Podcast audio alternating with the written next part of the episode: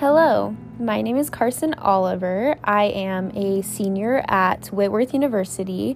I'm actually in the process of completing my last assignment of my undergraduate degree, which is this podcast. Um, so, in my senior year, I was able to participate in a senior thesis, which is an awesome experience that Whitworth provides for psychology seniors.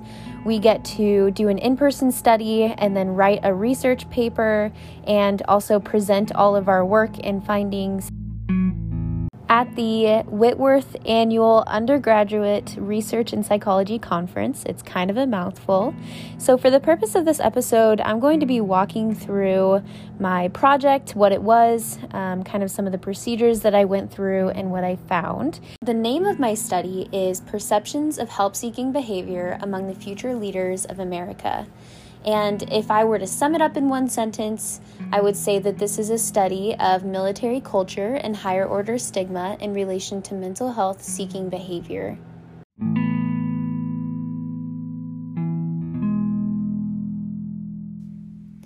To introduce you to the population that I care so very much about, we are going to listen to the Soldier's Creed.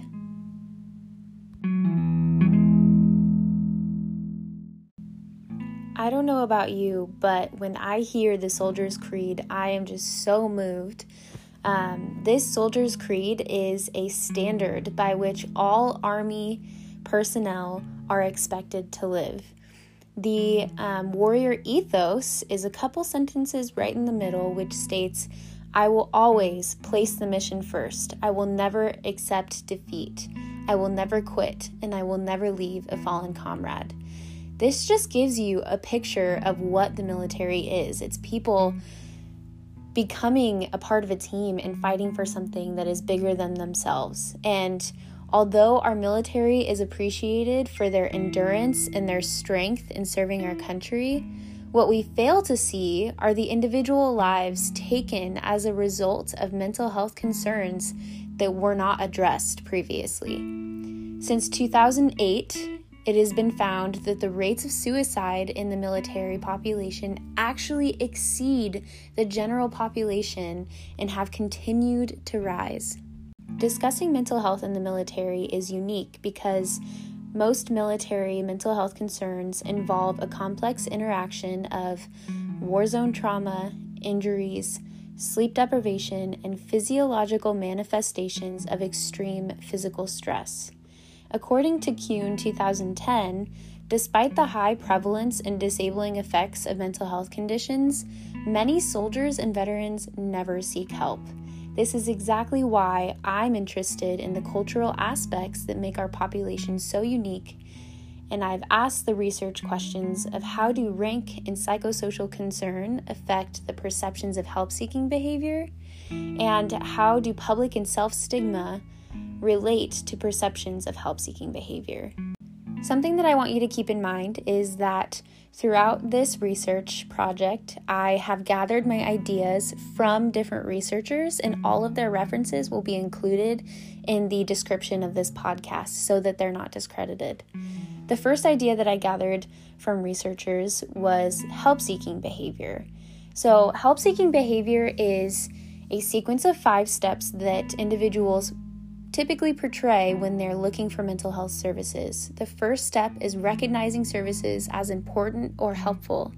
Step two is inspecting, so maybe looking online or asking friends.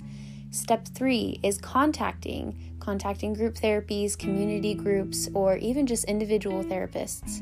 Step four is briefly attending appointments. And step five is consistently attending appointments. One construct that could influence someone's help seeking behavior is rank. The chain of command is such a central tenet of the U.S. Army. That's why I've chosen to discuss private first class and second lieutenant. A private first class is an enlisted rank. These individuals make up the most populous rank and have previously been referred to as the workforce of the U.S. Army. They have the sole responsibility of following orders given to them by the chain of command. Now, second lieutenants are commissioned officers who have obtained a four year degree, Many of these individuals are graduates of the Reserve Officer Training Corps, otherwise known as ROTC. Second lieutenants typically are responsible for 16 to 44 people at a time. Since the chain of command is such a central tenet of the U.S. Army leadership, you'll often see that those of higher rank will have a different military experience than those in lower rank. So I hypothesized that participants in my study would perceive more help seeking behavior in those of commissioned officer rank than those of enlisted rank. When you look at facts stating that 10 to 18% of service members will develop PTSD following deployment and combat exposure, along with the fact that military spouses experience personal, familial, and parental stress when separated from their partners in combat related deployments, it is not surprising that when you talk about the military, typically two comments are discussed PTSD and marital conflict. That's why I have chosen the symptomology of PTSD and marital conflict as my psychosocial concerns. Through research, I found that if a soldier is experiencing marital conflict, they will come into contact with programs that are designed to help them and their families adjust to the military lifestyle. On the other hand, if a soldier is experiencing PTSD and is diagnosed, this can have implications on their employment, their ability to deploy, their security clearances, and possibly their ability to transfer to other units. So, I hypothesized that participants in this study would perceive more help seeking behavior in those with marital conflict than those with symptomology of PTSD. To test my hypotheses, I recruited students from Gonzaga University's ROTC program, otherwise known as the Bulldog Battalion. And all of the students that participated in this survey were between the ages of 18 to 28 years old in their first through fourth year of ROTC, and a majority of them were in their undergraduate degree, with an exception of a couple in law school or graduate degrees from Whitworth or Gonzaga. And I used a mixed design, which means that I got to ask half of the participants two different vignettes um, one with a second lieutenant and a marital conflict, and the other with a second lieutenant or um, PTSD.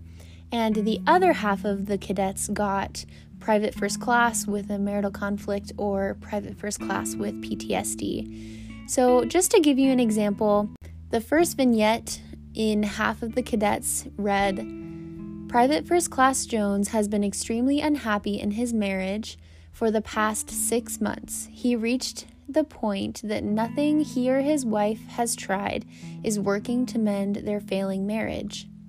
So, as you can see there, it's private first class is the rank that they received, and they're reading a vignette about marital conflict. The question that follows is which step do you think best describes how far Private First Class Jones may move forward in considering seeking help through the U.S. Army Behavioral Health Services based on his circumstances? Please circle your answer. Then, the question is the same as the first. They can choose will not begin the help seeking process or 1 through 5. After answering each question following the vignettes, Participants would fill out a 26 item survey called the Military Stigma Scale. This survey used a four point response scale and it analyzed both public and self stigma.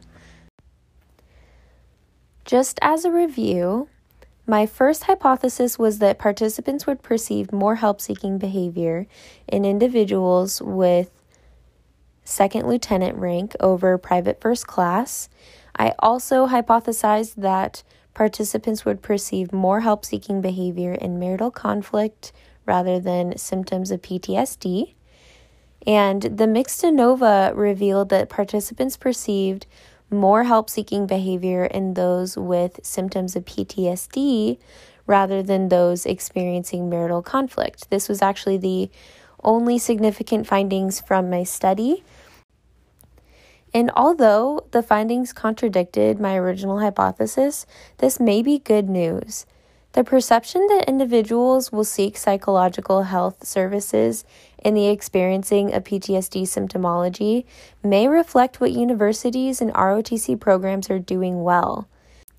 Following federal legislation funding suicide prevention programs, universities have increased the presence of mental health education and dialogue on campuses around the entire United States. Also, the secondary analysis revealed a significant positive subscale correlation between public and self stigma this suggests that participants with high levels of public stigma also experience high levels of self stigma, and vice versa. There was also a positive correlation in help seeking behavior between the two psychosocial concerns. This suggests that participants who perceived high levels of help seeking behavior and those who experienced marital concern would also perceive high levels of help seeking behavior in those experiencing PTSD symptomology. Overall, the perceptions of help seeking behavior in the participants in this study were positive by incorporating education about trainable resilience resources and encouraging dialogue about mental health in ROTC curriculum, we may be able to further the presence of individual leaders who perceive seeking mental health services positively.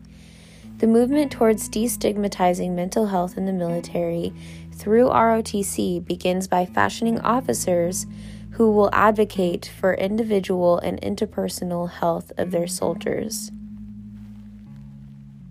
To further this research, it may be beneficial to administer surveys to several other universities across the United States. This would allow for researchers to more accurately assess mental health stigma within the organization of ROTC programs.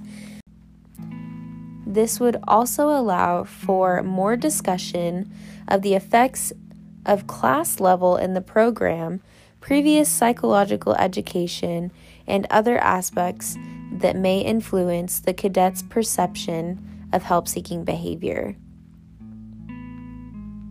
After an adequate picture of mental health stigma and perceptions of help seeking behavior is collected, a next step could include administering surveys to recent ROTC graduates in their first five years of active duty. Administering surveys to ROTC students who are now active duty illustrates the impact of military culture and active duty on perceptions of help seeking behavior. Further, these effects could be studied in relation to the culture of ROTC programs.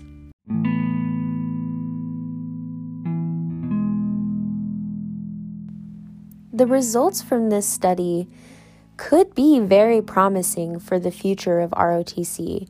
So, what I would like to leave you with is a reading of the Army Cadet song. The Army Cadet song reads I am an Army Cadet. Soon I will take the oath to become an Army officer, committed to defending the values which make this nation great. Honor is my touchstone. I understand mission first and people always. I am the past the spirit of the warriors who have made the final sacrifice. I am the present, the scholar and apprentice soldier enhancing my skills in the science of warfare and the art of leadership. But above all, I am the future, the future warrior leader of the United States Army. May God give me the compassion and judgment to lead the gallantry in battle to win. I will do my duty. Thank you so much for listening. I, I hope this study encourages you and inspires you to form a future of leaders that can support our soldiers in their individual and interpersonal health.